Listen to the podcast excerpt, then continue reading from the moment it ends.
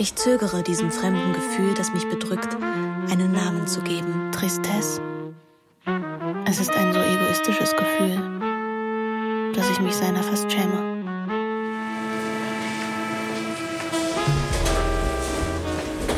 Ich kannte es vorher nicht. Kummer ja, Bedauern auch, manchmal Reue.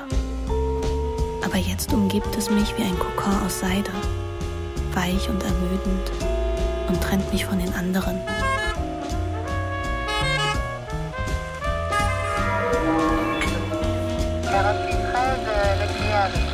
Ich war siebzehn in diesem Sommer und vollkommen glücklich. Die anderen, das waren mein Vater und Elsa, seine Geliebte. Mein Vater war vierzig Jahre alt und seit fünfzehn Jahren Witwer. Und als ich vor zwei Jahren das Internat verlassen hatte, fand ich es völlig normal, dass er mit einer Frau zusammenlebte. Weniger leicht hatte ich mich daran gewöhnt, dass er sie alle paar Monate wechselte. Er ist ein lebenslustiger Mensch, geschickt in Geschäftsdingen, immer neugierig und rasch gelangweilt. Und er gefällt den Frauen. Er ist großzügig, fröhlich und voller Zuneigung für mich. Ich kann mir keinen besseren Freund vorstellen.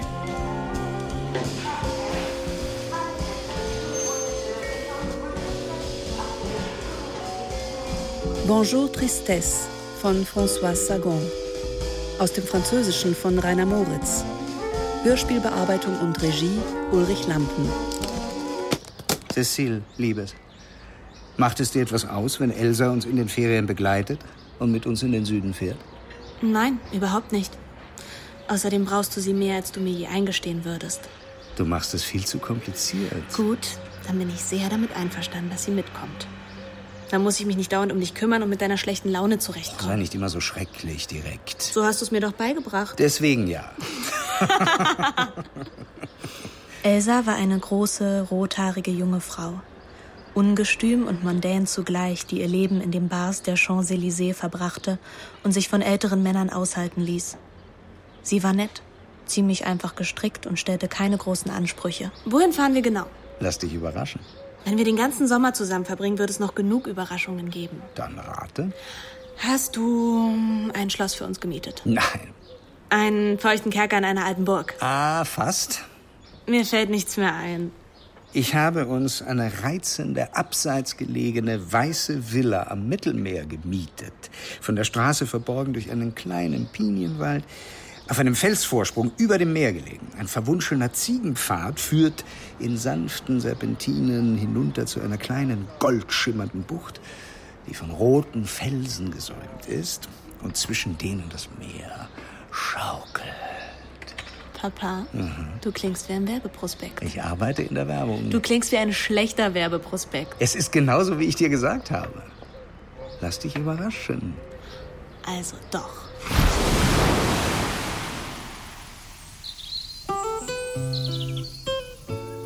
Die ersten Tage waren strahlend schön. Überwältigt von der Hitze verbrachten wir Stunden am Strand und nahmen allmählich eine gesunde goldbraune Farbe an. Außer Elsa. Rothaarige vertragen keine Sonne. Immerhin. Das waren fünf Kilometer. Nicht schlecht für den Anfang. Wenn du beim Laufen nicht immer versuchen würdest, den Bauch einzuziehen, würdest du nachher nicht schnaufen wie eine alte Dampflok. Aber das hat Raymond doch gar nicht nötig. Hörst du? Ein bisschen Bewegung würde dir auch gut tun. Ich gehe doch jeden Morgen schwimmen. Schwimmen? Du tanzt im Wasser wie ein Delfin. Hörst du? Jetzt streitet nicht. Raymond, kannst du mir den Rücken eincremen? Ich verbrenne. Natürlich. Wie unaufmerksam von mir. Da hätte ich auch selbst drauf kommen können. Ich streckte mich aus, nahm eine Handvoll Sand und ließ ihn in einem weichen Strahl durch meine Finger rieseln. Wie die Zeit. Was für ein simpler Gedanke. Es ist angenehm, simple Gedanken zu haben. Es ist Sommer.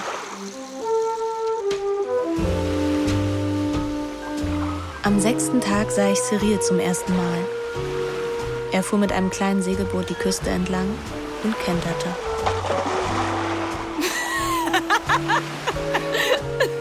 So ein Mist! Ich helfe dir, deine Sachen aus dem Wasser zu fischen. Das ist sehr nett, danke. Und so erfuhr ich seinen Namen. Cyril. Dass er Jura studierte und die Ferien mit seiner Mutter in einer benachbarten Villa verbrachte. Er hat ein südländisches Gesicht, sehr dunkel, sehr offen, ausgeglichen und selbstsicher. Dabei mied ich normalerweise Studenten. Melancholische junge Kerle, die nur ihren Weltschmerz pflegen und die anderen nicht beachten. Mir waren die Freunde meines Vaters lieber. Männer um die vierzig, die höflich und teilnahmsvoll mit mir sprachen, mir zugleich die Zärtlichkeit eines Vaters und eines Liebhabers entgegenbrachten.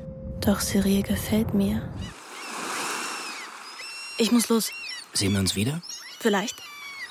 Wir könnten zusammen mit dem Boot rausfahren. Damit dir jemand hilft, wenn du wieder über Bord gehst. Kannst du segeln? Nein. Soll ich dir beibringen? Das wäre schön. Er ist groß und manchmal schön. Eine Schönheit, die Vertrauen einflößt. Ohne die Abneigung meines Vaters gegen alles Hässliche zu teilen, empfand ich doch gegenüber Menschen, denen jeder körperliche Reiz abging, Unbehagen. Wie kann man nicht gefallen wollen? Wie kann man nicht erobern wollen? Oder sich erobern lassen? Ich ging zum Abendessen zurück und nahm so gut wie gar nicht an der Unterhaltung teil. Meine Gedanken waren noch bei Cyril. Nach dem Essen streckten wir uns wie jeden Abend in den Sesseln auf der Terrasse aus. Ich habe euch einen Besuch anzukündigen. Ich liebe Abwechslung. Sag schnell, wer kommt? Ann Larsen. Ich hatte ihr gesagt, wenn sie genug von ihren neuen Kollektionen hat, solle sie ja für ein paar Tage zu uns kommen. Und nun, nun kommt sie. Ann Larsen war eine alte Freundin meiner Mutter. Mein Vater sah sie selten. Trotzdem hatte er mich vor zwei Jahren, als ich aus dem Internat zurückkam, zu ihr geschickt. Innerhalb weniger Wochen hatte Ann mich mit viel Geschmack eingekleidet und mir die wichtigsten Umgangsformen beigebracht. Ich bewundere sie. Und ich fürchte sie. Beides gleichzeitig. Mit ihren zweiundvierzig Jahren war sie eine äußerst verführerische, begehrte Frau mit einem schönen, etwas hochmütigen und manchmal gleichgültigen Gesicht. Sie umgab sich mit intelligenten, dezenten Menschen. Wir uns mit lauten, lebenshungrigen. Hauptsache, sie waren schön oder witzig. Die Sonne ist sehr anstrengend, findet ihr nicht? Ich liebe sie. Ich glaube, ich lege mich hin. Ich komme gleich nach. Gute Nacht, Elsa. Gute Nacht.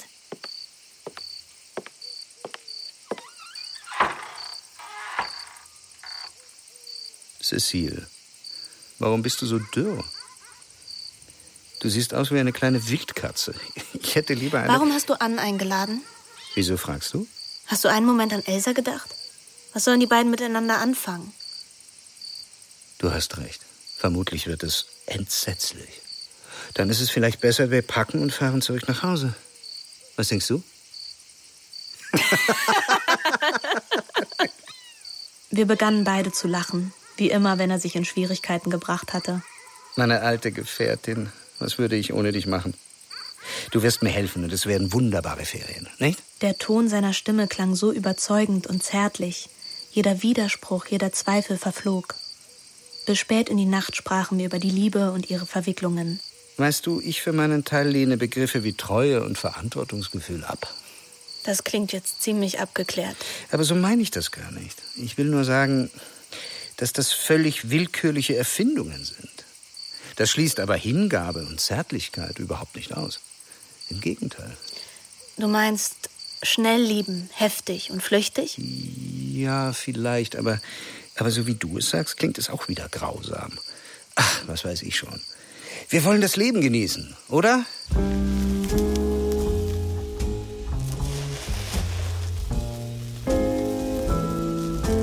Adieu Tristesse.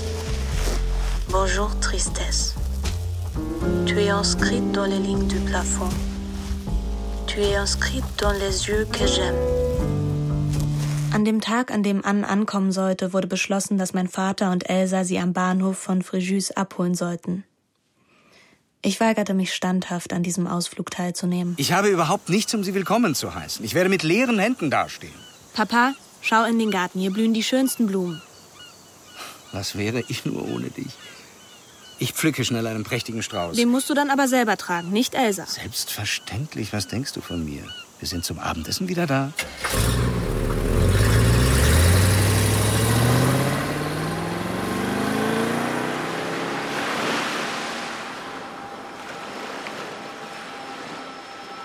Ich legte mich an den Strand und döste ein wenig vor mich hin. Der Himmel weiß vor Hitze. Dieser Sommer hält mich mit seiner ganzen Wucht im Sand fest. Bist du tot? Nein. Von weitem kann man dich für ein Stück Strand gut halten. Ein kostbares, würde mein Vater sagen.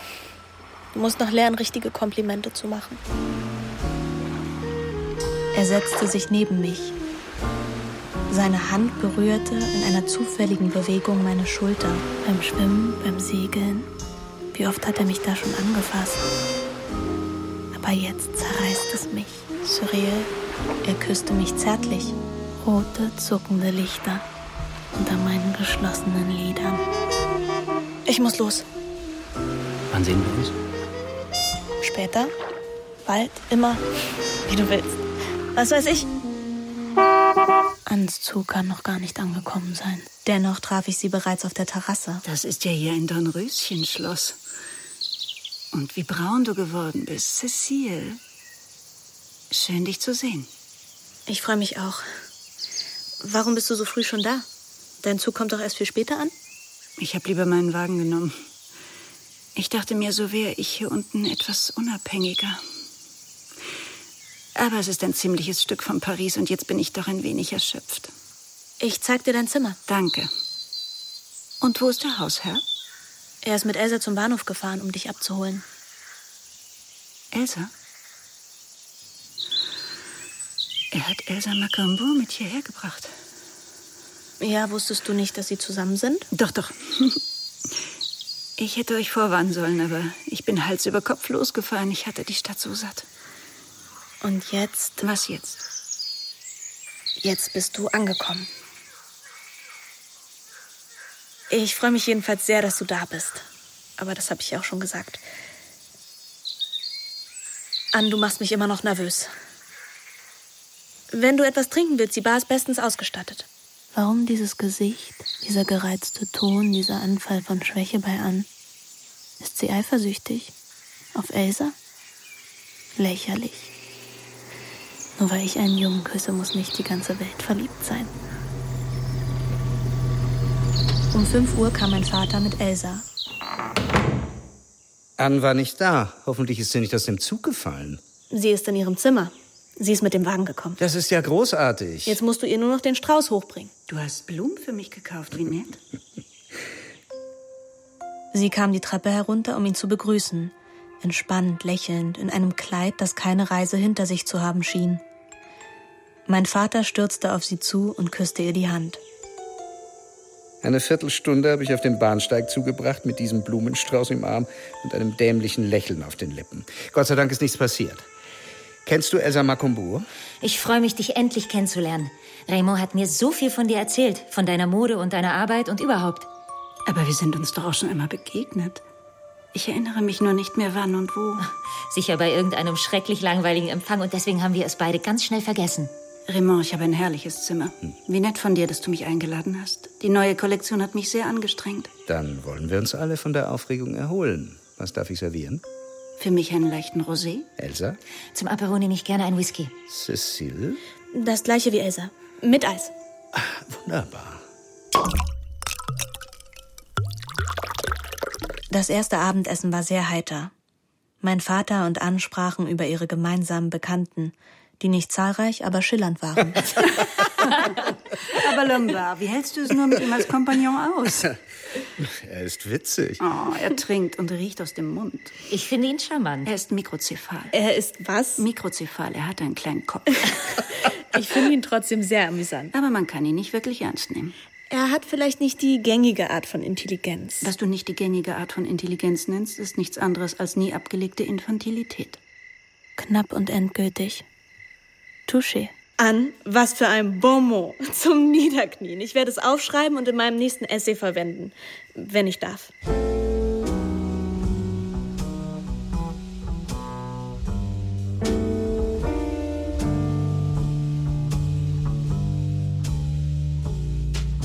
Am folgenden Morgen wurde ich von einem schräg einfallenden, warmen Sonnenstrahl geweckt.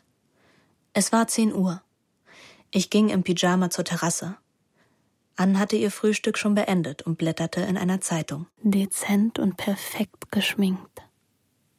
Sie macht niemals wirklich Ferien.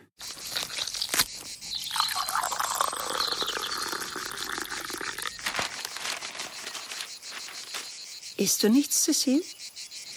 Ich trinke am Morgen lieber nur etwas. Du solltest drei Kilo zunehmen. Du hast ganz eingefallene Wangen. Hol dir einen Toast. Du wirst mich jetzt doch nicht zwingen, einen Toast zu essen. Ich zwinge dich zu gar nichts. Ich rate dir nur ein wenig auf deine Ernährung zu achten. Was für ein reizendes Schauspiel. Zwei wunderschöne Mädchen, die in der Sonne sitzen und über Toast sprechen. Hier gibt es leider nur ein Mädchen. Ich bin so alt wie du, mein armer Raymond. Immer noch so streng. Du wirst mich nicht verlegen machen, selbst wenn ich es mir wünsche. Ich nutzte die Gelegenheit, um mich davon zu stehlen. Auf der Treppe lief ich Elsa über den Weg. Wie geht's dem Sonnenbrand? Er brennt. Deswegen heißt er wohl auch so. Es ist schrecklich. Ich bin einfach nicht für die Sonne gemacht. Das wird schon noch. Ich finde, es sieht gar nicht mehr so schlimm aus. Ann wird in ein paar Tagen maßvoll und gepflegt gebräunt sein. Wie ihr ganzes Leben maßvoll und gepflegt verläuft. Ich schnappte mir meinen Badeanzug und lief zur Bucht hinunter.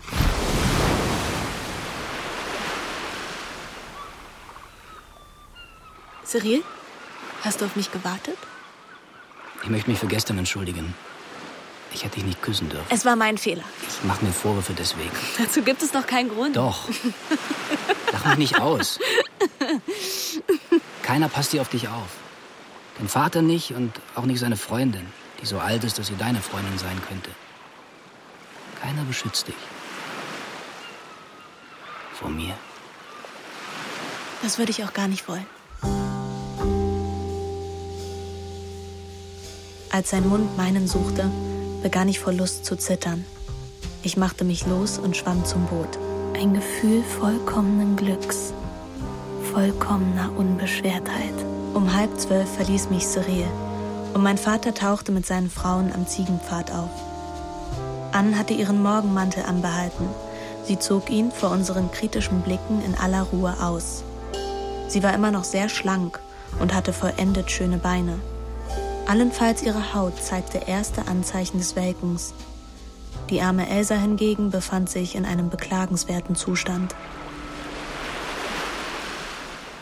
Raymond, hm? Könntest du mir bitte meinen Rücken eincremen? Aber sicher? Hm, danke. Ich sollte hier gar nicht liegen. Die Sonne ist doch herrlich. Aber wenn es dir zu viel wird, begleite ich dich zurück zum Haus. Ach, jetzt sind wir hier, jetzt können wir auch bleiben. Cécile, was macht dein Examen? Glatt durchgefallen. Aber im Oktober musst du es unbedingt schaffen. Warum? Ich selbst habe nie einen Abschluss gemacht und führe ein prächtiges Leben. Du hattest geerbt, falls du dich erinnerst. Das macht es leichter. Meine Tochter wird immer Männer finden, die für ihren Lebensunterhalt sorgen. ah, Cécile sollte in den Ferien ein wenig lernen. Sonst wird sie im Herbst die Prüfung nicht bestehen. Ann, das wirst du mir nicht antun. Du wirst mich nicht bei dieser Hitze arbeiten lassen, in den Ferien. Also, mit oder ohne Arbeit sollten wir irgendwann mal einen Abend in Saint-Tropez verbringen. Findet ihr nicht? Ich erinnere mich, dass wir da letztes Jahr, oder war das vorletztes Jahr? Eine wunderbare Zeit hatten. Und dann gibt es doch in den Dörfern hier immer diese Fête votive. Mein Vater hörte ihr kaum zu. Mal anschauen. Er betrachtete Anns Profil, ihre Schultern. Ich kannte diesen Blick. Seine Hand öffnete und schloss sich währenddessen in einer zarten, regelmäßigen, unermüdlichen Bewegung. Wie ein Herz, das schlägt. Alle Elemente eines Dramas sind vereint. Ein Verführer, eine Halbweltdame und eine Frau mit Verstand.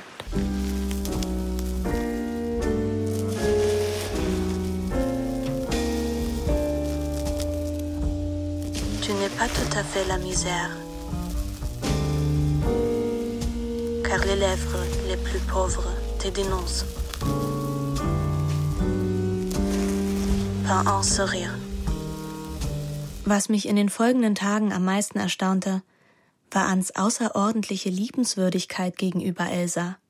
Sie ließ nie einen jener kurzen, endgültigen Sätze fallen, die die arme Elsa der Lächerlichkeit preisgegeben hätten.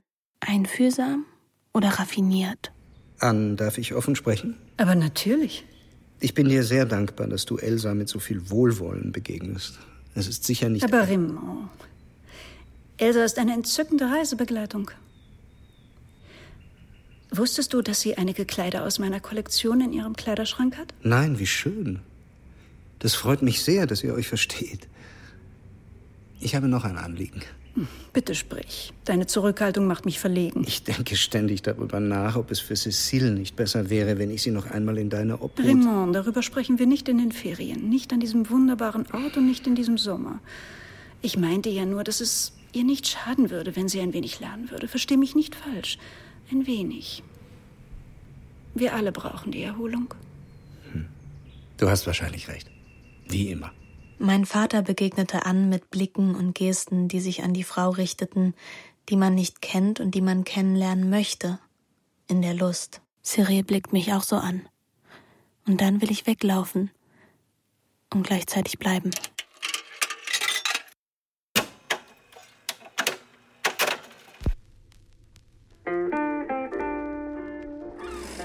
Mein kleiner Cyril, nehmt ihr mich zum Segeln mit? Gerne, Monsieur. Ich erinnere mich nicht mehr an viel, was in diesen zwei Wochen geschah. An das, was in diesen Ferien später geschah, erinnere ich mich aber sehr genau. Cyril, wer als Erster an der Boje ist? Ich gebe das Zeichen. Lass ihn gewinnen. Wer von den beiden ist der Erwachsene? Auf die Plätze. Fertig. Los! Eines Nachmittags gingen wir zum Tee zu Cyrils Mutter. Sie war eine ruhig lächelnde alte Dame, die uns von ihren Problemen als Witwe und Mutter erzählte. Ann äußerte ihr Mitgefühl. Mein Vater warf ihr dankbare Blicke zu und machte der Dame viele Komplimente. Die Mutter von Cyril ist wirklich sehr charmant. Seht ihr denn nicht, wie selbstzufrieden sie ist? Sie hat ihre Pflichten als Mutter und Ehefrau erfüllt, wie man so sagt. Und ihre Pflicht als Hure? Ich mag keine Grobheiten, selbst wenn sie paradox sind. Aber daran ist nichts paradox. Sie hat geheiratet, wie alle Welt heiratet, weil man das so macht. Sie hat ein Kind bekommen und ist großgezogen. Sie hat ein Leben geführt wie tausend andere Frauen. Und darauf ist sie stolz? Wenn sie eine Nutte geworden wäre, ja dann. Dann hätte sie etwas geleistet. Du redest ziemlichen Unsinn. Oscar Wilde sagt, die Sünde ist das einzige lebendige Farbelement, das es in der modernen Welt noch gibt. Du redest, wie es heute Mode ist. Ann behandelt mich wie ein Kind. Ich werde ihr beweisen, dass ich ein denkender Mensch bin, wie sie. Ich hätte nicht gedacht, dass mir schon so bald die Gelegenheit dazu gegeben würde, noch, dass ich sie ergreifen würde.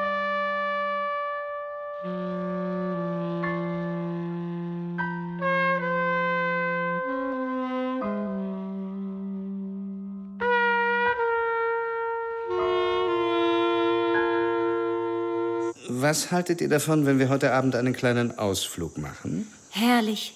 Eine Abwechslung. Wo soll es hingehen? Nach Cannes. Ins Casino? Zum Tanzen. Beides. Endlich wieder unter Menschen. Was für eine schöne Idee. Dann hat jetzt jeder Zeit, sich für unseren kleinen Ausflug fertig zu machen. In einer Stunde fahren wir. Schnell zog ich das einzige Abendkleid an, das ich besaß, und traf meinen Vater strahlend in seinem neuen Smoking. Du bist der schönste Mann, den ich kenne. Von Cyril abgesehen. Und du bist das hübscheste Mädchen, das ich kenne. Nach Elsa und Ann. Elsa kam in einem tief dekolletierten grünen Kleid langsam die Treppe herunter. Sie hatte das Beste aus ihren ausgetrockneten Haaren und ihrer sonnenverbrannten Haut gemacht. Aber es wirkte mehr Verdienst als glanzvoll. Gehen wir? Ann ist noch nicht da. Geh nach oben und sieh nach, ob sie fertig ist. Komm rein.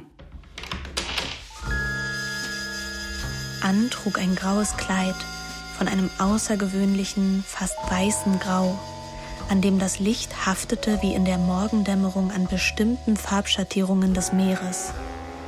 Alle Reize einer reifen Frau schienen sich an diesem Abend in ihr zu vereinen. Wunderschön. Umwerfend. Oh, Ann, was für ein Kleid. Dieses Grau ist besonders. Du bist besonders.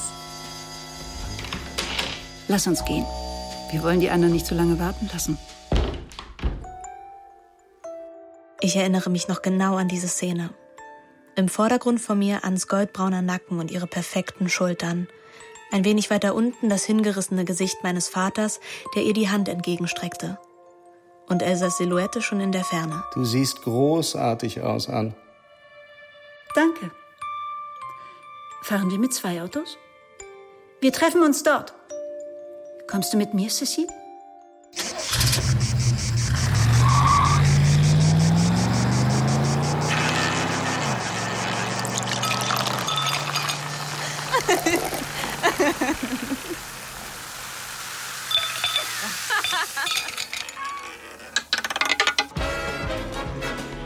Dank der Manöver meines Vaters verloren wir uns im Casino schnell aus den Augen. Elsa langweilte sich. Warum lässt Raymond sich so viel Zeit? Keine Ahnung. Wo steckt er denn? Woher soll ich das wissen? Ich gehe ihn suchen. Nach einer Weile kam sie zurück. Ich finde ihn nicht. Sie machte ein bestürztes Gesicht. Der Puder war abgeblättert, was ihre Haut glänzen ließ und ihre Züge verzerrte. Sie sah bemitleidenswert aus. Ich glaube, ich weiß, wo sie sind. Ich bin gleich wieder da. Ich ging zum Parkplatz. Sie saßen im Auto meines Vaters. Ich erkannte ihre ernsten Gesichter, eigenartig schön im Licht der Straßenlaterne. Die Hand meines Vaters lag auf Anns Arm. Amüsiert ihr euch gut? Was gibt es? Elsa sucht euch überall. Wir fahren nach Hause. Sag ihr, dass ich müde war und dein Vater mich zurückgebracht hat. Wenn ihr euch genug amüsiert habt, nehmt ihr meinen Wagen. Wenn wir uns genug amüsiert haben? Das ist abscheulich. Was ist abscheulich? Du nimmst ein rothaariges Mädchen mit ans Meer und wenn sie sich von Kopf bis Fuß pellt, verlässt du sie. Du machst es dir sehr einfach. Was erlaubst du dir? Ich gehe zu ihr und sage ihr, dass mein Vater eine andere Frau hat, mit der er schläft und dass sie ihre Sachen jederzeit abholen kann. Ist es so recht? Entschuldige. Es tut mir leid wegen Elsa. Aber du bist feinfühlig genug, um das so gut wie möglich zu regeln. Morgen werden wir uns aussprechen. Habe ich dir sehr wehgetan? Nein. Nein.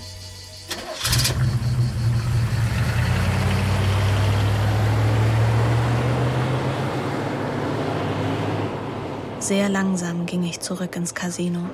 Ann hat sich elend gefühlt. Papa musste sie zurückbringen. Elsa? Sie musste sich übergeben. Ganz schlimm. Ihr Kleid war, war voller Flecken.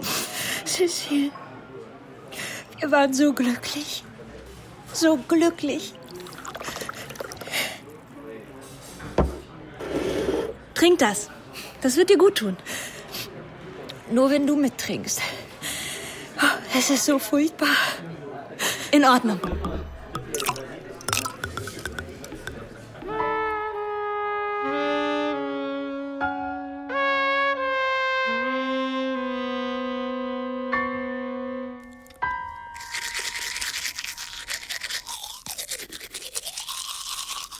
Der nächste Morgen war unangenehm. Sicher wegen der Whiskys, die ich mit Elsa von meiner Rückfahrt getrunken hatte. Mein Vater und Ann saßen dicht nebeneinander am Frühstückstisch. Guten Morgen. Hast du gut geschlafen? Geht so.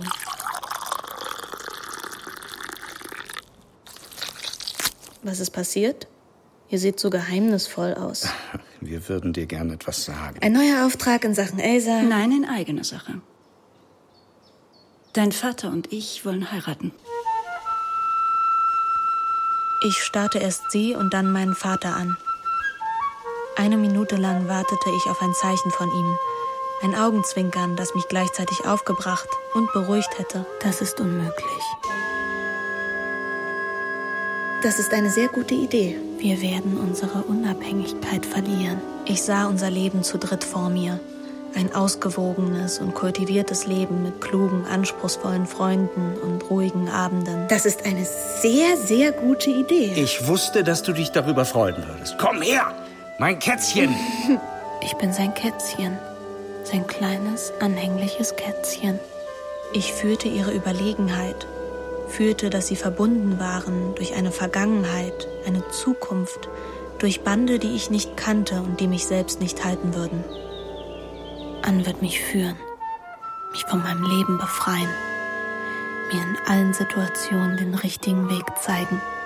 Mein Vater stand auf, um eine Flasche Champagner zu holen. Er war glücklich, aber ich hatte ihn schon so oft glücklich gesehen wegen einer Frau. Ich hatte ein wenig Angst vor dir. Warum? Ich war in Sorge, dass du Angst vor mir hast. So eine Heirat von zwei Alten erscheint dir nicht lächerlich. Ihr seid doch nicht alt. Mein Vater kam, eine Flasche im Arm, im Walzerschritt zurück. Er setzte sich zu Ann, legte einen Arm um ihre Schultern. Ich konnte nicht hinsehen. Vermutlich heiratet sie ihn genau deswegen. Wegen seinem Lachen. Wegen diesem festen, beruhigenden Arm. Wegen seiner Vitalität. das beste Mittel gegen die Angst vor der Einsamkeit. Ich begriff, dass mein Vater stolz war. Die hochmütige, gleichmütige Ann Larsen heiratet ihn. Er liebt sie. Ich muss mich anpassen.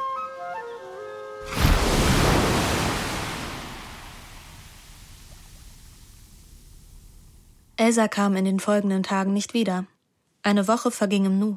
Sieben glückliche, angenehme Tage, an denen wir andauernd Pläne schmiedeten. Wie wird unser neues Leben aussehen? Ganz einfach. Aufstehen um sieben, Frühstück viertel nach. Zusammen Mittagessen, das ist wichtig. Aber Cécile ist in der Schule. Dann das Abendessen. Natürlich, es gibt keine Ausreden. Zu Abend essen wir gemeinsam. Und danach? Gehen, Gehen wir, wir nicht aus. aus. Höchstens ins Theater. Einmal im Monat. Ich wünsche mir ein Abonnement. Sollst du bekommen. Für die Comédie Française. Und diese albernen Empfänge streichen wir. Alle? Alle. Nein, an den Empfängen nach der Präsentation der neuen Kollektion meiner Frau nehmen wir natürlich teil. Oh. Natürlich. Aber ansonsten kümmern wir uns endlich um die Wohnung. Wolltest du nicht immer schon einen Hund? So sehr, wie du einen Garten mit Goldfisch teilst.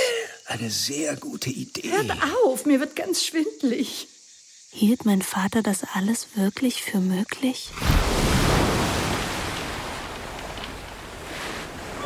Der arme Cyril nahm die Veränderung in unserer Familie nicht ohne eine gewisse Verwunderung wahr. Anne ist die Frau seines Lebens. Sie werden heiraten. Wann? Sobald wir wieder in Paris sind. Um sechs Uhr, wenn wir von den Inseln zurückkamen, gingen wir durch den Pinienwald zurück zum Haus. Oft legten wir uns noch einmal in die Sonne. An einem Abend entdeckte uns Anne. Cyril lag an mich geschmiegt. Wir waren halbnackt im schattigen roten Licht des Sonnenuntergangs. Cécile! Cyril sprang in großer Verlegenheit auf. Ich möchte dich hier nicht mehr sehen. Cyril antwortete nicht. Er beugte sich zu mir herunter, küsste mich auf die Schulter und ging. Ihr Gesicht voller Verachtung und Missbilligung. Sie ist schön. Und das macht mir Angst. Du solltest wissen, dass derartige Vergnügungen für gewöhnlich in einer Klinik enden. Du übertreibst. Ich habe Cyril nur geküsst, deswegen landet man nicht in einer Klinik. Ich bitte dich, ihn nicht wiederzusehen. Aber ich habe... Keine Widerrede.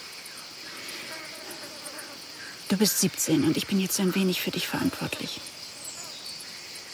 Im Übrigen hast du für deine Prüfung zu lernen. Das wird dich beschäftigen. Sie wird alle meine Argumente, mein Leugnen beiseite wischen. Sie hört mir gar nicht zu. Existiere ich für sie überhaupt? Am nächsten Morgen begann mein neues Leben. Ich saß vor einem Satz von Bergson und brauchte einige Minuten, um ihn zu verstehen.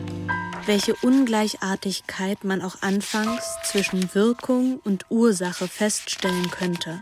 Und obwohl der Weg von einem Gesetz der Sittlichkeit bis zu einer Bejahung im Grunde der Dinge ein weiter ist, spürt man doch immer, dass man aus dem Kontakt mit dem Schöpfungsprinzip der menschlichen Rasse die Kraft schöpft, die Menschheit zu lieben. Endlich verstand ich ihn. Und ich fühlte mich so kalt und ohnmächtig, als läse ich ihn zum ersten Mal. Cyril, die Bucht, das sanfte Schaukeln des Bootes, der Geschmack seiner Küsse. Anschadet uns. Sie ist gefährlich. Ich, die von Natur aus geschaffen war für das Glück, die Liebenswürdigkeit, die Unbekümmertheit, betrat durch Anne eine Welt der Vorwürfe und des schlechten Gewissens. Sie wird nach und nach aus uns den Ehemann und die Tochter Ann Larsens machen. Zivilisierte Menschen, wohlerzogen und glücklich. Ich spürte genau, wie leicht wir Unbeständigen dieser Verlockung eines festen Rahmens und des Nicht-Verantwortlichseins nachgeben würden. Anne ist viel zu stark. Sie hat Papa ganz in ihren Bann gezogen. Ich hätte heulen können, wenn ich mich an unser Leben von früher erinnerte, an unser Lachen, wenn wir am Ende der Nacht mit dem Auto durch die Straßen von Paris nach Hause fuhren. Alles vorbei. Nein. Ich muss etwas tun.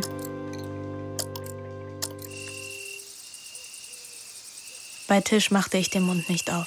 Was ich an der Jugend so liebe, ist ihr Schwung und ihre lebhafte Konversation. Papa, du liebst mich nicht mehr so wie früher. Viel schlimmer. Du verrätst mich. Du siehst schlecht aus. Es tut mir leid, dass ich dich zum Arbeiten angehalten habe. Ich antwortete nicht. Ich dachte an Cyril. Wie gern hätte ich in seinen Armen gelegen, auf einer von Zikaden und Mondlicht flirrenden Terrasse. Wie gern wäre ich gestreichelt, getröstet worden.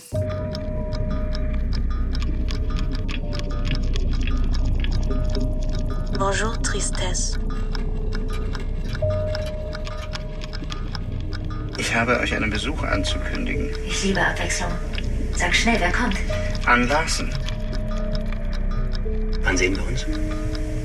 Später, bald, immer, wie du willst. Was weiß ich?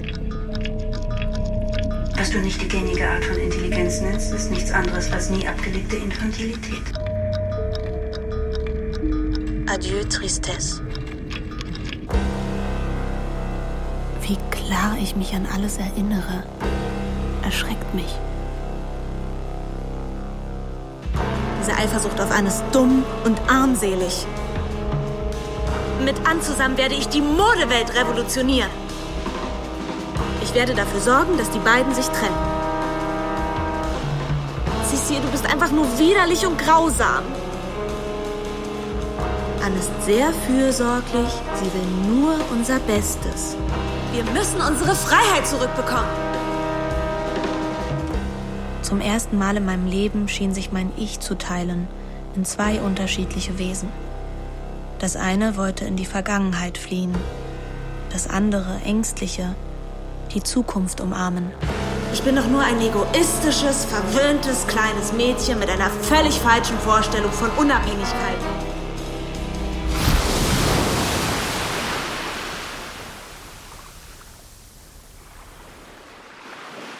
Mein Vater war von Ann besessen, voller Stolz und Lust und er lebte nur dafür.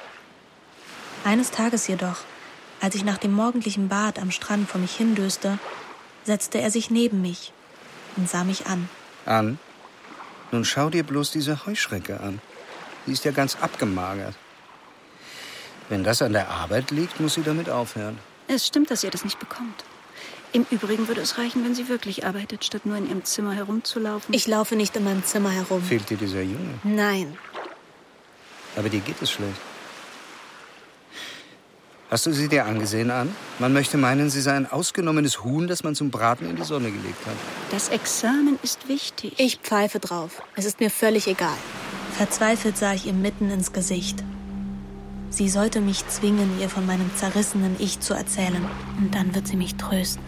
Und ich werde ihr folgen in ein anderes Leben. Mach es dir nicht so schwer. Du warst so glücklich, so lebhaft. Du hast dir nie über irgendwas den Kopf zerbrochen und auf einmal wirst du grüblerisch und traurig. Das bist du gar nicht. Ich weiß. Ich bin nur das junge, leichtsinnige Ding. Dumm, wankelmütig und vergnügungssüchtig. Komm zu Tisch. Mein Vater war schon gegangen. Er hasste diese Art von Diskussionen. Auf halbem Weg nahm er meine Hand und hielt sie fest. Diese Hand. Sie hat mir bei meinem ersten Liebeskummer die Tränen weggewischt. Sie hat meine verstohlen gedrückt, wenn wir Komplizen waren. Diese Hand kann mir nichts mehr geben.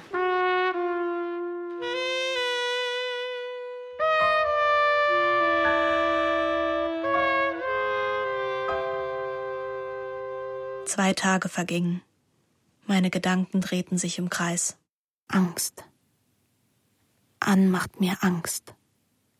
Sie stellt unser Leben auf den Kopf. Ich versuchte nicht, Cyril wiederzusehen. Ich blieb auf meinem Zimmer.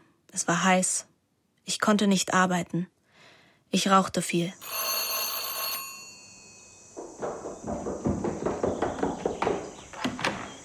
Elsa. Ich sah sie an und staunte über ihre wiedergewonnene Schönheit. Sie war endlich gebräunt, in einem hellen, regelmäßigen Braun. Sie sah sehr gepflegt aus und strahlend jung. Ich bin gekommen, um meine Koffer zu holen. Juan hat mir ein paar Kleider gekauft, aber das reicht nicht. Elsa, wie schön, dich wiederzusehen. Du siehst blendend aus. Wollen wir nicht einen kleinen Spaziergang machen? Damit wir Papa nicht zufällig über den Weg laufen. Raymond. Gerne.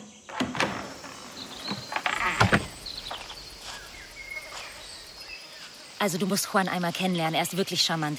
Wir verbringen fast jeden Abend in den Bars an der Küste. Die musst du dir auch unbedingt anschauen. Du glaubst gar nicht, wie viele bekannte Gesichter man da sieht. Man könnte fast meinen, halb Paris ist hier. Meinst du, Raymond ist glücklich? Glücklich? Das ist ein großes Wort. Anne lässt nicht zu, dass er etwas anderes glaubt. Sie ist sehr geschickt. Sehr. Sie werden heiraten. Heiraten? Raymond will heiraten? Ja. Elsa, das darf nicht passieren. Er leidet jetzt schon. Ja. Ich habe auf dich gewartet. Du musst mir helfen. Aber wenn er sie heiratet, dann liebt er sie doch. Nein, dich liebt er, Elsa. Das weißt du. Ich sah, wie sie die Augen niederschlug, sich abwandte, um ihre Freude zu verbergen. Ich redete wie in Trance. Wenn es zur Hochzeit kommt, ist unser Leben zerstört. Elsa, man muss meinen Vater schützen.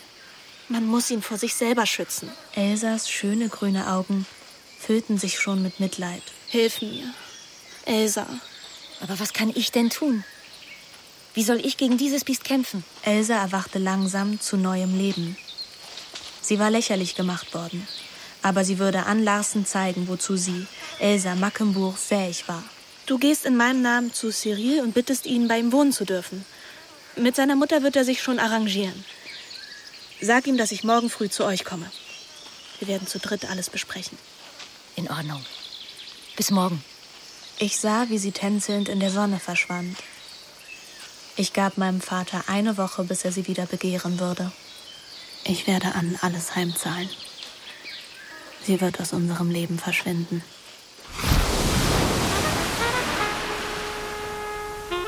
Meine Rachegelüste lösten sich auf, als wir schwimmen gingen, und ich sah, wie glücklich mein Vater war. Ann gegenüber zitterte ich vor Gewissensbissen. Ich wusste gar nicht, wie ich mich wieder beruhigen sollte. Morgen bitte ich Elsa abzureisen. Ich habe mich geirrt. Ich mache mein Examen. Das Abitur ist nützlich, nicht wahr? Nicht wahr was? Das Abitur nützlich ist? Ja, sicher. Komm ins Wasser, Cécile! Ich stürzte mich ins Meer. Kämpfte mit Papa wie früher, als ich klein war. Morgen richte ich mir auf den Dachboden ein Arbeitszimmer ein. Jeden Tag zwei Stunden schweigender Anstrengung. Der Geruch von Tinte und Papier. Und im Oktober dann das Examen und Anns Anerkennung.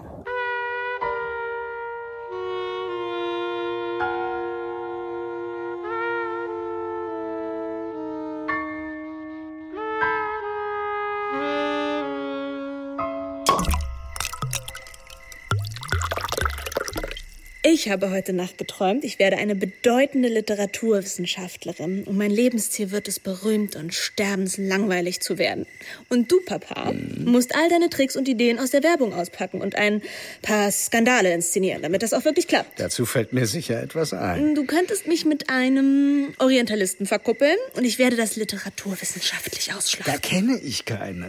Dann eben einen kleinen Dicken und ich erforsche die Einflüsse des Lesens auf die Ernährung und den Körperumfang. Da ließe sich schon eher was machen. Darf er auch einfach nur kleinköpfig sein? Nein, Lombard nehme ich nicht. Ich brauche einen dicken Großköpfigen für meine Studie. Ihr habt ein sehr eigenes Verständnis von der Literaturwissenschaft. Findest du?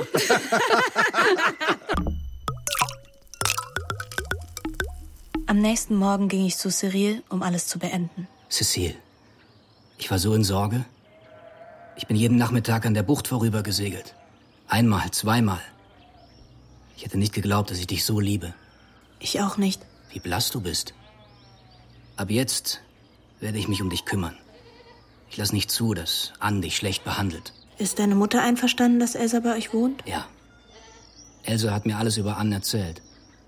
Kaum zu glauben, dass man mit einem so feinen, klaren Gesicht solche Intrigen spielen kann. Elsa hat übertrieben. Ich wollte ihr bloß sagen, dass... Ich habe dir auch etwas zu sagen. Cécile, ich möchte dich heiraten. Ich werde bei Raymond um deine Hand anhalten. Was sagst du dazu? Ich will nicht heiraten. Ich will ihn nicht heiraten. Ich will niemanden heiraten. Das ist unmöglich. Ann wird das nicht wollen. Und wenn sie dagegen ist, dann... Elsa kam im Morgenmantel zu uns. Sie sah ausgeruht und strahlend aus. Ich fühlte mich glanzlos und mager. Ich habe vergebens nach einer Lösung gesucht. Es gibt keine. Das ist eine Art Rausch. Er steht unter ihrem Einfluss. Da kann man nichts machen. Doch. Es gibt eine Möglichkeit. Es ist eine Frage der Psychologie. Raymond ist ein wunderbarer Mann und Vater, fantasievoll, herzlich, spontan und voller Lebensfreude. Aber er ist nicht bei sich im Moment. Wir müssen versuchen, ihn wieder zu sich zurückzubringen. Wir müssen ihm zeigen... Nein, nein, ihr müsst ihm zeigen, was er verloren hat, was er war, was er eigentlich ist.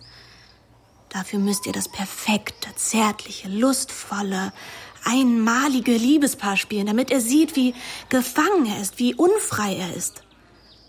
Ihr müsst ihm so oft begegnen wie möglich, überall. Dann wird er erkennen, dass dieses Leben, das er im Moment führt, nicht sein Leben ist. Und er wird zu Elsa zurückkommen. Sag mir, dass du eifersüchtig sein wirst, wenn ich so tue, als würde ich Elsa lieben. Küss mich. Küss mich sofort.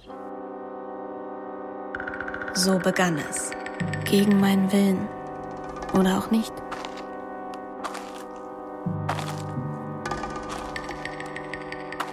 Es wäre mir lieber gewesen, ich hätte es bewusst getan. Voller Hass.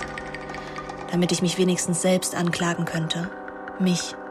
Und nicht die Trägheit, das Meer, die Sonne und Cyrils Küsse.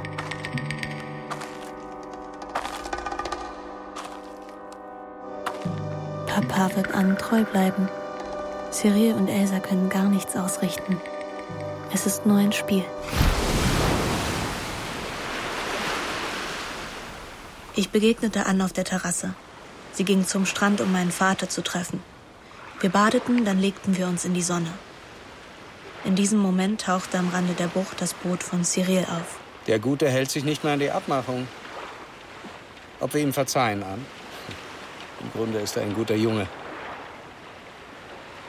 Er ist nicht allein. Aber... Aber das ist doch Elsa. Was macht die denn bei ihm auf dem Boot? Das Mädchen ist unglaublich. Cécile, bist du mir böse? Sie warf mir einen unruhigen, beinahe flehenden Blick zu. Zum ersten Mal sah sie mich so an, wie man ein vernünftiges, denkendes Wesen ansieht. Meine arme Cécile, es ist ein wenig meine Schuld. Vielleicht hätte ich nicht so unnachgiebig sein müssen. Ich wollte dir wirklich keinen Kummer bereiten. Glaubst du mir? Ich muss das beenden. Sofort.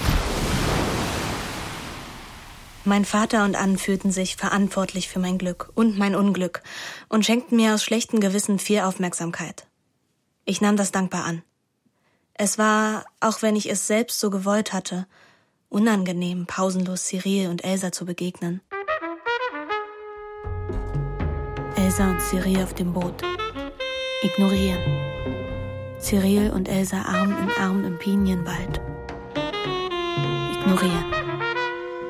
Die beiden verliebt im Dorf. Verdammt, Elsa ist aber hübsch geworden. Die Liebe tut ihr gut. Vielleicht. Sie sind ein schönes Paar. Er zuckte mit den Schultern. Auf dem Rückweg sah ich ihn in Gedanken versunken. Vielleicht dachte er daran, dass Elsa sehr jung war und Cyril auch. Und dass er, wenn er eine Frau seines Alters heiratete, fortan nicht mehr zu jener Kategorie von Männern gehören würde, die kein Geburtsdatum haben. Kommst du noch mit an den Strand? Später. Ich arbeite noch ein bisschen. Geh ruhig schon mal vor. Ich spielte den beiden die enttäuschte Geliebte vor, die ihren Trost aus der Hoffnung schöpft, eines Tages ein vollendetes Diplom vorweisen zu können. Aber ich arbeitete überhaupt nicht. Ich hatte auf dem Dachboden ein Yogabuch gefunden und las mich darin fest und versuchte mich in kunstvollen Verrenkungen. Herein! Was machst du denn da? Yoga. Und deine Seminararbeit über Bergson? Dass du nichts tust, ist deine Sache. Aber dass du dir einen Spaß daraus machst, deinen Vater und mich anzulügen, ist ärgerlich. Ich verließ das Haus. Ich lief zu Cyril trotz der Hitze, angetrieben durch eine diffuse Wut und eine noch diffusere Scham. Ich ging hoch in sein Zimmer. Er schlief.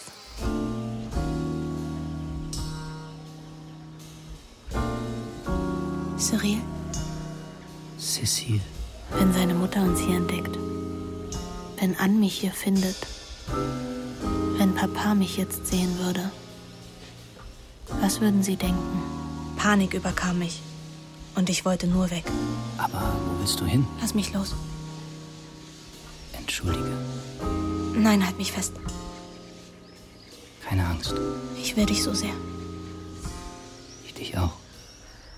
Bitte sei vorsichtig, es ist für mich.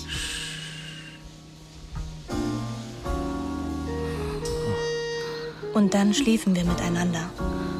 Zärtlich und voller Lust. Ich hatte das Glück und Cyril die Sanftheit, sie schon bei diesem ersten Mal zu erleben. Mon chéri, Cyril. Mon chéri. Ist das Liebe?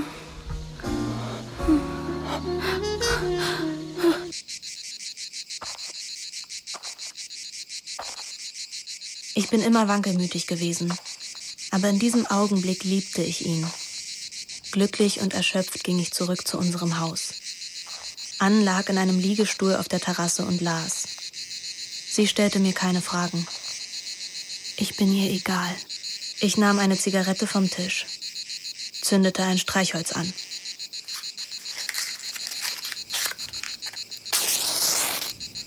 Es geht aus.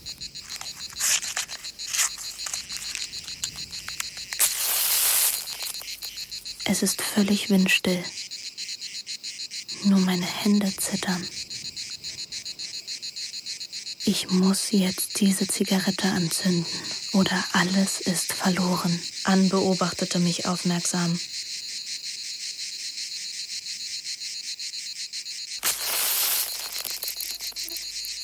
Es geht aus. Cécile. Anns Hände hoben mein Kinn an. Ich drückte meine Augen fest zusammen. Ich spürte, wie sie sich mit Tränen der Erschöpfung, der Hilflosigkeit und der Freude füllten. Hier. Sie steckte mir eine angezündete Zigarette in den Mund und vertiefte sich wieder in ihr Buch. Danke. Ahnt sie etwas? Frag mich an. Und ich erzähle dir alles. Nur eine Frage. Aber im letzten Moment hatte sich Ann wieder ihrem Phlegma, ihrer Gleichgültigkeit überlassen. Denn sich um mich zu kümmern fiel ihr ebenso schwer, wie meine Schwächen zu akzeptieren. Indem sie meinen Vater heiratete, übernahm sie gleichzeitig mich. Das ist alles. Bonjour Tristesse. Amour de corps aimable. Puissance de l'amour. Am nächsten Morgen machten mein Vater und ich einen Spaziergang. Möchtest du, dass wir über Ann sprechen? Du magst solche Gespräche nicht und ich bin da wie du. Das stimmt. Du musst etwas Geduld mit ihr haben. Das werde ich. Und du, ähm... Papa, hm? falls ich mich zu oft mit ihr streite, werde ich einfach etwas früher heiraten und das Haus verlassen. Das ist alles. Würdest du es ohne mich aushalten? Natürlich nicht. Ann und ich verstehen uns alles in allem gut. Mit gegenseitigen Zugeständnissen. Ja, sicher. Ich verstehe ja, dass Ann recht hat. Ihr Leben ist viel erfolgreicher als unseres, hat viel mehr Sinn. Gib mir einfach ein bisschen Zeit. Wie du sagst, es braucht nur ein wenig Geduld. Wir wollen nicht übertreiben. Ich gebe zu, dass ich dich ein Leben habe führen lassen, das vielleicht nicht deinem Alter entspricht. Aber wir werden dieses Leben aufgeben. Sicher. Lass uns durch den Wald zurückgehen. Warum? Da ist es etwas kühler. Wie du meinst, mein Kätzchen. Mein Vater ging vor mir, denn der Weg war schmal und voller Brombeersträucher, die er beiseite schob, damit sie mir nicht die Beine zerkratzten. Plötzlich blieb er stehen. Cyril und Elsa lagen schlafend auf den Piniennadeln. Ein vollkommenes Bild ländlichen Glücks. Cyril und Elsa eng umschlungen auf Piniennadeln. Sie sollten so tun, als ob sie schlafen. Ich habe es ihm genauso gesagt. Und jetzt zerreißt es mich. Papa, wecken wir sie nicht auf. Gehen wir.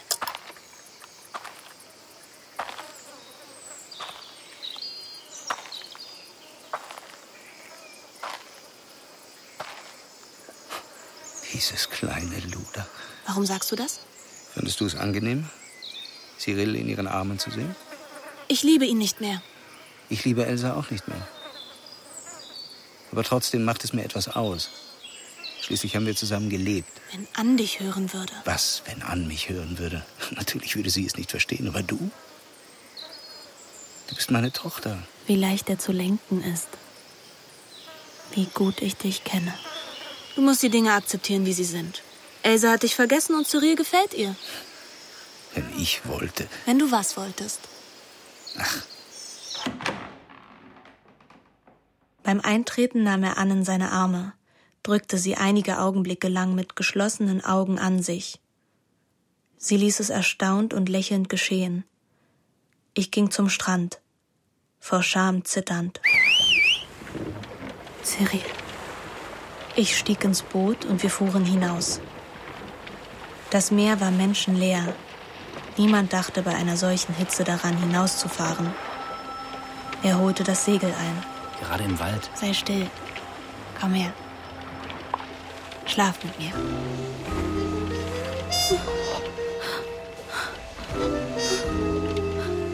Die Sonne löst sich vom Himmel und fällt in mich hinein.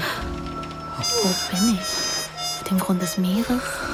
Dem Grund der Zeit? Der Lust? Und dann die Kühle des Salzwassers. Wir lachten zusammen, hingerissen, träge, dankbar. Hast du keine Angst, schwanger zu werden? Nein. Die Tage vergingen. Wann immer ich konnte, traf ich Cyril. Ich vergaß An, meinen Vater und Elsa. Aber sie vergaß mich nicht. Wir dürfen uns nicht so oft treffen. Stell dir vor, Papa oder An sehen uns zusammen. Ich halte das nicht mehr aus, Raymond an der Seite dieser Schlange zu sehen. Elsa, du musst Geduld haben. Merkst du nicht, wie er dich ansieht? Das ist doch ein gutes Zeichen. Du hast recht. Gestern, wie er da reagiert hat. Diese kleine Geste, diese leichte Verlegenheit. Ich hatte das Gefühl, gleich spricht er mich an, macht eine charmante Bemerkung über mein Kleid, lädt mich auf ein kühles Getränk ein und plaudert, wie nur er es kann. Falls mein Vater nach und nach Elsa verfiel, so zeigte er es wenig. An gegenüber war er zärtlicher und beflissener denn je. In drei Wochen sind wir wieder in Paris. Sie werden heiraten. Elsa wird sich mit jemand anderem trösten. Und ich werde Cyril lieben und An wird nichts dagegen haben. Ein paar Tage später erhielten wir eine Einladung zum Aperitif. Wir waren glücklich, unserer selbstgewählten Einsamkeit ein wenig zu entfliehen. Cyril, wir werden morgen Abend um sieben Uhr in der Bar du Soleil zum Apéro einen Freund von Papa treffen. Könnt ihr es so einrichten, dass ihr auch da seid? Sicher, wenn es unserer Sache hilft. Wen trifft Raymond dann? Charles Webb. Er verbringt seinen Urlaub in Saint-Raphaël. Charles? Was für ein Zufall. Charles himmelt mich an. Wenn er mich sieht, wird er Raymond dazu bewegen, zu mir zurückzukommen. Am Nachmittag gegen sechs Uhr fuhren wir los. An nahm uns in ihrem Wagen mit. Ich liebte ihn. Es war ein schweres amerikanisches Modell mit aufklappbarem Verdeck und vielen glitzernden Details.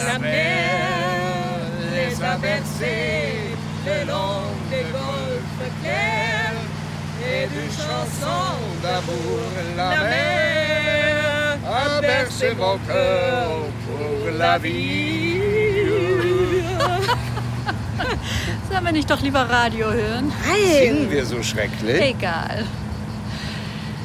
Woher kennst du Charles? Der arme Charles hat mit Theaterwerbung zu tun. Und warum ist er arm? Seine Frau gibt das Geld schneller aus, als er es verdienen kann. Er glaubt immer, er steht kurz vor dem Ruin und schuftet dann umso mehr. Er ist ein wenig verhetzt. Aber sonst ein lieber Kerl. Und er war eine Zeit lang Elsas Geliebter gewesen. Charles hatte einen Tisch im hinteren Teil des Restaurants reserviert, wo es etwas ruhiger war. Da seid ihr ja endlich. Raymond, Cécile, du bist ja eine junge Dame geworden. Und wen habe ich die Ehre, am Arm meines alten Freundes zu begrüßen? An Larsen. Sehr erfreut. Sind wir uns schon mal begegnet? Ich glaube nicht. Das wird sich aber bald ändern. Ich habe eine Neuigkeit für dich. An und ich werden am fünften Oktober heiraten. Mein Glückwunsch. Das ist ja eine herrliche Idee. Verehrte Dame, Sie laden sich einen solchen Ganoven auf. Sie sind bemerkenswert. Kellner! Das müssen wir feiern. An lächelte ungezwungen und ruhig. Dann sah ich, wie Schards Gesicht auf einmal aufblühte. Elsa! Mein Gott! Das ist Elsa Macombourg! Raymond, hast du gesehen, wie schön dieses Mädchen geworden ist? Nicht wahr? Und wer ist dieser Kerl an ihrer Seite?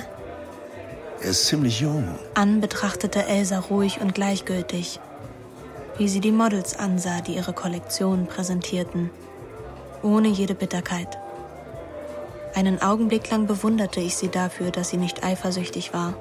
Ann, du bist hundertmal schöner als Elsa. Ich? Schöner als Elsa? Aber ja. Oh, das hört man gern.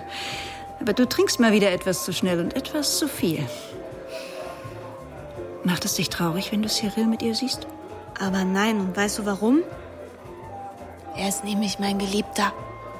Wie kann man nur so schnell so betrunken sein? Auf der Rückfahrt legte ich meinen Kopf an ihre Schulter. Ann ist wundervoll, liebevoll, würdevoll. Schläft sie? Wie ein kleines Mädchen. Ann, ich liebe dich. Ich liebe nur dich.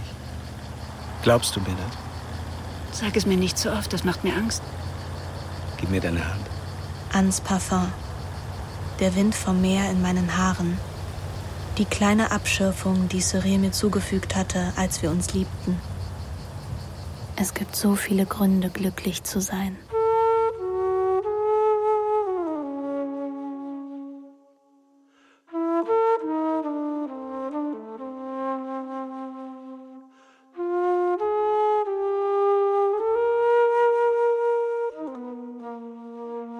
Am nächsten Tag ging es mir sehr gut.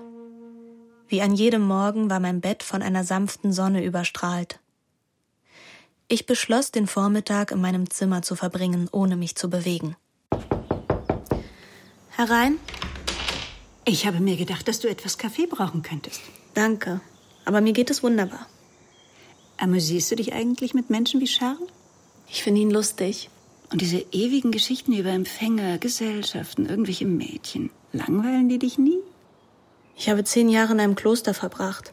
Das ist doch ganz natürlich, dass mich die Ausschweifungen anderer faszinieren. Es ist keine Frage der Moral, eher eine Frage der Sensibilität. Ann, hältst du mich für intelligent? Aber sicher. Gibst mir oft das Gefühl, dir unterlegen zu sein. Ach, das ist nur eine Frage des Alters. Es ist ganz natürlich, dass ich etwas mehr Selbstbewusstsein habe als du, sonst könntest du mich beeinflussen. Das wäre nicht unbedingt schlecht. Ja, das wäre eine Katastrophe. Das wäre eine Abwechslung. Weißt du, wie Männer wie Charles enden? Glücklich? Es kommt ein Alter, in dem sie nicht mehr verführerisch sind. Nicht mehr in Form, wie man sagt. Es fängt ganz langsam an. Erst werden sie weniger eingeladen, schließlich sind sie der Gesellschaft nur noch lästig und sie werden unglücklich, sentimental und wehleidig. Sieht so die Zukunft meines Vaters aus? Du denkst wenig an das, was noch kommt, oder? Das ist das Vorrecht der Jugend. Ich lege keinen besonderen Wert auf meine Jugend. Worauf dann? Auf deine Ruhe? Deine Unabhängigkeit? Auf nichts? Hm. Oh. Hm. Ihr nervt mich, dein Vater und du, mit eurem "Wir denken nie über etwas nach, wir taugen nicht viel, wir wissen nichts." Gefällt ihr euch so? Ich gefall mir gar nicht. Was ist das für eine Chanson, Ann? Es ärgert mich, dass ich nicht drauf komme. Ich weiß es nicht. Bleib im Bett, ruh dich aus. Ich werde anderswo meine Untersuchungen über das intellektuelle Vermögen deiner Familie fortsetzen. In fünfundzwanzig Jahren wird Papa ein liebenswürdiger Mann in den sechzigern sein, mit weißen Haaren und vielen Erinnerungen. Ich werde ihm meine Eskapaden erzählen und er wird mir Ratschläge geben. Ohne Ann.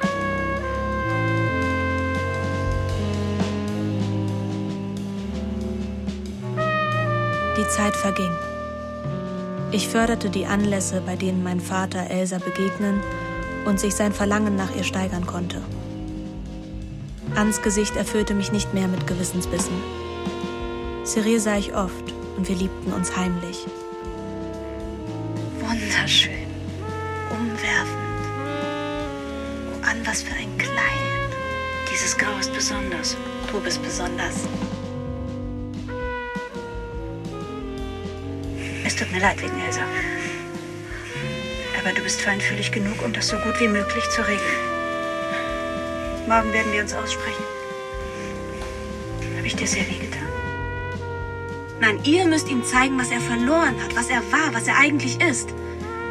Dafür müsst ihr das perfekte, zärtliche, lustvolle, einmalige Liebespaar spielen, damit er sieht, wie gefangen er ist, wie unfrei er ist.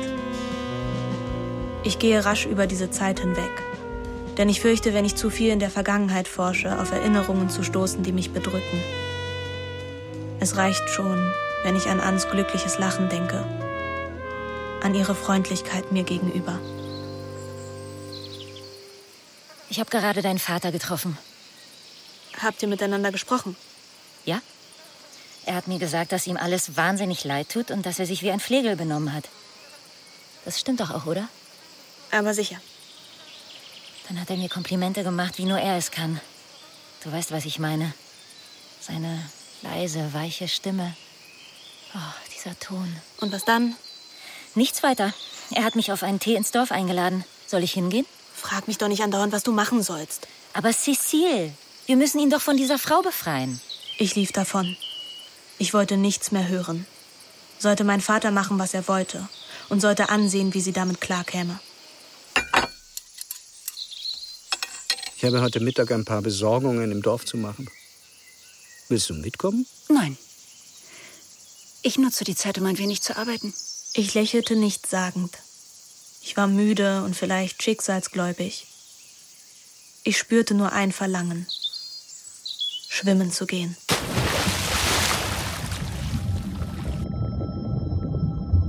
Ann blieb in ihrem Zimmer und zeichnete, während mein Vater mit Elsa flirtete. Als mich die Sonne zwei Stunden später nicht mehr wärmte, ging ich hoch zur Terrasse, setzte mich in einen Sessel und las in einer Zeitschrift. Dans l'amabilité surgit, comme un monstre sans corps, tête désappointée, tristesse beau visage.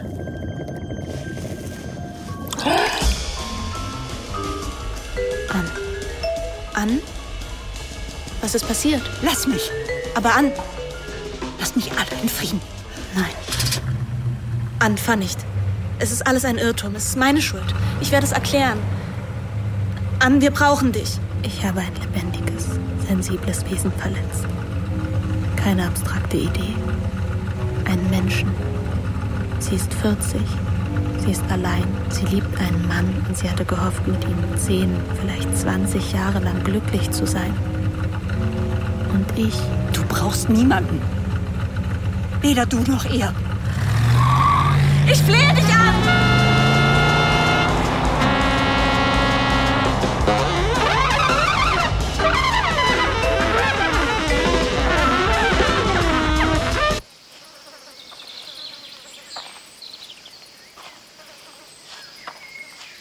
Du Schwein! Was ist passiert? Du dreckiges Schwein! Ist Ann... Cécile? Nun sag schon, Cécile!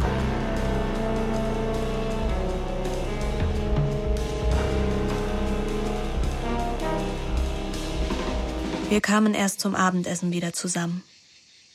Wir fürchteten uns beide voreinander. Ann muss zurückkommen. Wir schaffen das nicht alleine. Hast du Hunger? Nein. Und du? Ich auch nicht. Glaubst du, dass sie uns für lange verlassen hat? Sie ist sicher nach Paris gefahren. Paris? Vielleicht sehen wir sie nie wieder. Ich weiß nicht, was mit mir los war. Als ich mit Elsa durch den Wald zurückging, habe ich sie schließlich geküsst. Und in diesem Augenblick muss Ann vorbeigekommen sein. Elsa und mein Vater, umschlungen im Schatten der Pinien, kamen mir irgendwie unwirklich vor. Das einzig Lebendige, grausam Lebendige an diesem Tag war Anns Gesicht. Dieses letzte, vom Schmerz gezeichnete, verratene Gesicht. Ann muss zurückkommen. Ja. Aber was können wir tun?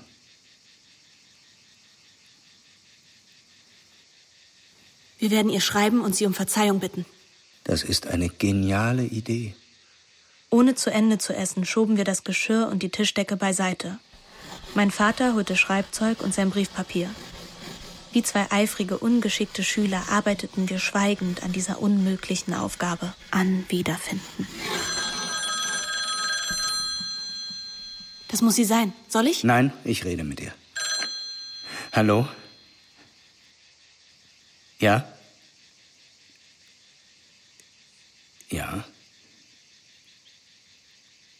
Wo?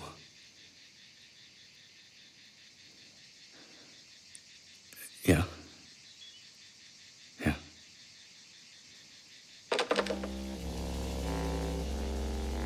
Sie hatte einen Unfall. Auf der Straße durch den Esterel. Sie haben eine Weile gebraucht, um ihre Anschrift herauszufinden. Sie haben mit Paris telefoniert, dort hat man ihnen unsere Nummer hier gegeben. Ihr Wagen ist fünfzig Meter in die Tiefe gestürzt. Und an? Es wäre ein Wunder gewesen, wenn sie es überlebt hätte. An den Rest dieser Nacht erinnere ich mich wie an einen Albtraum. Die Straße, das unbewegliche Gesicht meines Vaters, die Eingangstür zum Krankenhaus. Würde ich mich umbringen, wäre es dramatisch. Eine einzige große Anklage an die anderen. Aber Ann macht uns ein Geschenk. Wir können an einen Unfall glauben. Ann, ich liebe dich. Ich liebe nur dich. Glaubst du mir das? Sag es mir nicht so oft, das macht mir Angst. Gib mir deine Hand. Am nächsten Tag kamen wir gegen drei Uhr nachmittags zurück. Elsa und Cyril erwarteten uns, auf den Treppenstufen sitzend. Was ist passiert? Ein Unfall. Sie muss sofort tot gewesen sein. Sie hat nicht gelitten. Ein Unfall? Ja. Die Präfektur will die Straße vorerst sperren. Es passiert zu viel. Ich wollte nur fortgehen, dieses Haus verlassen, diesen Jungen und diesen Sommer. Mein Vater war bei mir. Er nahm mich bei der Hand. Wir gingen ins Haus. Anns Jacke. Ihre Blumen. Ihr Zimmer. Ihr Parfum. Er schloss die Fensterläden, nahm eine Flasche aus dem Kühlschrank und schenkte uns ein.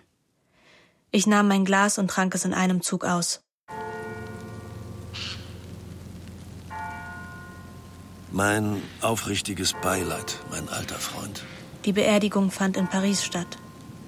Ich sah Cyril, der am Ausgang nach mir suchte. Ich ging ihm aus dem Weg. Was für eine entsetzliche Geschichte. Danke, dass du da bist. Du hast sie ja noch kennengelernt. Ja, deine zukünftige Frau. Ich weiß nicht, was ich sagen soll. Danke. Einen Monat lang lebten wir wie Witwer und Waisenkind. Wir nahmen alle Mahlzeiten zusammen ein, gingen nicht aus. Manchmal sprachen wir über Ann. Bei einer Freundin traf ich eines Tages einen ihrer Cousins, der mir gefiel und dem ich gefiel. Ich begann mit ihm auszugehen. Und mein Vater machte es genauso mit einer ambitionierten jungen Frau. Das Leben begann wieder. Nur manchmal, wenn ich morgens in meinem Bett liege, allein vom Lärm der Pariser Autos umgeben, kehrt die Erinnerung an den Sommer zurück. Ann. Ann?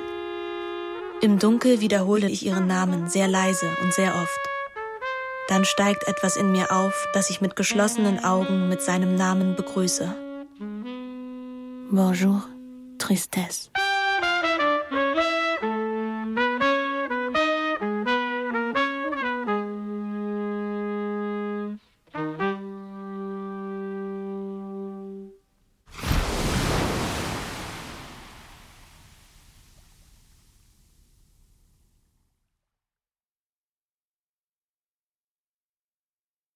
Bonjour Tristesse von Françoise Sagan, aus dem Französischen von Rainer Moritz. Hörspielbearbeitung Ulrich Lampen.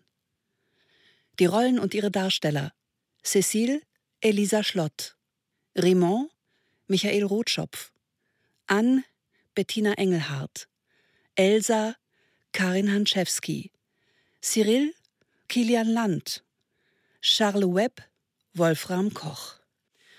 Besetzung: Leon Hase. Musikproduktion: Axel Gutzler, Alexander Kolb und Stefan Emrich. Ton und Technik: Julia Kümmel und Josuel Tegarten. Dramaturgie: Cordula Huth. Regieassistenz: Miriam Brandt. Musik: Jörg Achim Keller mit der H R Big Band. Regie: Ulrich Lampen. Produktion: Hessischer Rundfunk mit der Audioverlag zweitausendzweiundzwanzig. Redaktion: Cordula Huth.